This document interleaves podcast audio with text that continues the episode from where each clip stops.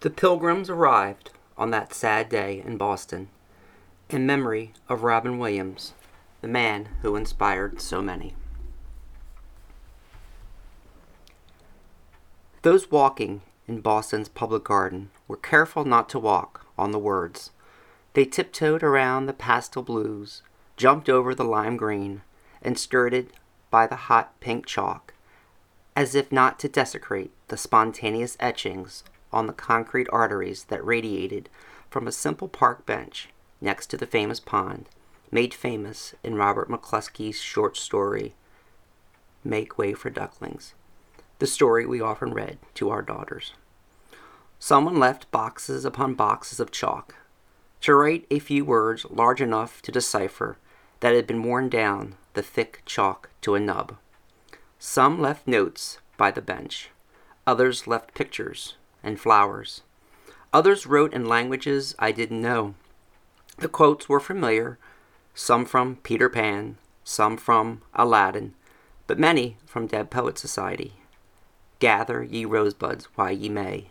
Carpe diem, O captain, my captain. Of course, this was my second language, this language of poetry. I smiled when I mirrored the walks along the grass as if I had company and fellows that I never knew existed.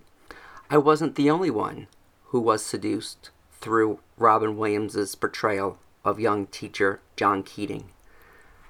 I didn't cry when I first heard about the death of Robin Williams. It was on the T heading to Alewife Station. My wife and my teenage daughters, Madeline and Nancy, sat across from me excited to be in Boston for the week.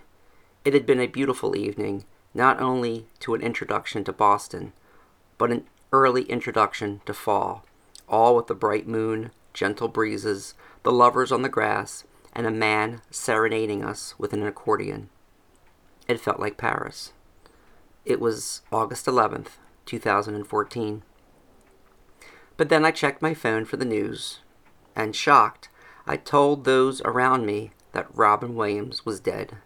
Two guys standing swayed back and forth, clutching the handles for support. The taller one said, I know, I just heard. That's messed up. We were all stunned. An older woman, who must have been returning from a long day, just shut her eyes in silent prayer. A younger woman didn't believe me. She suddenly checked her phone. My pronouncement didn't register as real. How could it be? But it turned real when we visited the makeshift memorial on the Boston Common. That memorial scene from Good Will Hunting with Matt Damon and Robin Williams on a park bench became a pilgrimage site. It took some time to swell, but then the flood came, and as it did, so many around me. My daughter Nancy, 13, disappeared with some yellow chalk. My older daughter, Madeline, 16, talked with another girl about whether it was proper to take a picture of yourself at the memorial. They agreed it wasn't. It's amazing the confluence of so many influences, I told my wife. I actually used that word. Across so many centuries. I was reading quotes from Robert Herrick to Horace to Walt Whitman from a film made in 1989 in Boston in 2014 and Robin Williams, an actor, was that simple conduit. What made that film, Dead Poet Society, and his performance so moving? Why did it influence my decision not only to be an English teacher, but to teach in the style of John Keating? After all, I stand on desk. I instruct my students not to read sanitized and condensed versions of masterpieces and textbooks. Do I instruct students to tear out Introduction to Textbooks? No, I simply do not pass out textbooks. I demand student presentations of poetry. Is it any coincidence that in 1989, as a sophomore in college, I changed my major to English and secondary education?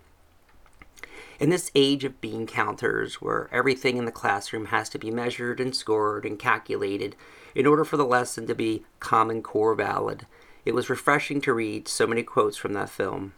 It made me think of my own success and failures in the classroom. After all, online courses will rarely inspire. I know that now, teaching remotely, as students hide behind black scenes, afraid of hitting the mic button to speak, Computers will not connect one soul to another. A Department of Education official, I call them educrats, will not help draw out a shy student, but a flesh and blood teacher who knows and cares has the greatest power and influence. After all, I'm sure the greatest teachers, Aristotle, Jesus, and Sullivan, never taught the test. When I look back at all of my influences and how I became a father, a husband, a teacher, and a writer, I don't think of tests or quizzes or measurements. I think of human beings. And for me, Robin Williams was one of those human beings who spoke to the truth in my heart, often using my heroes like Walt Whitman and Henry David Thoreau. Tear out that page, filter all truths for yourself. As Emerson said, to be human, you must be a nonconformist.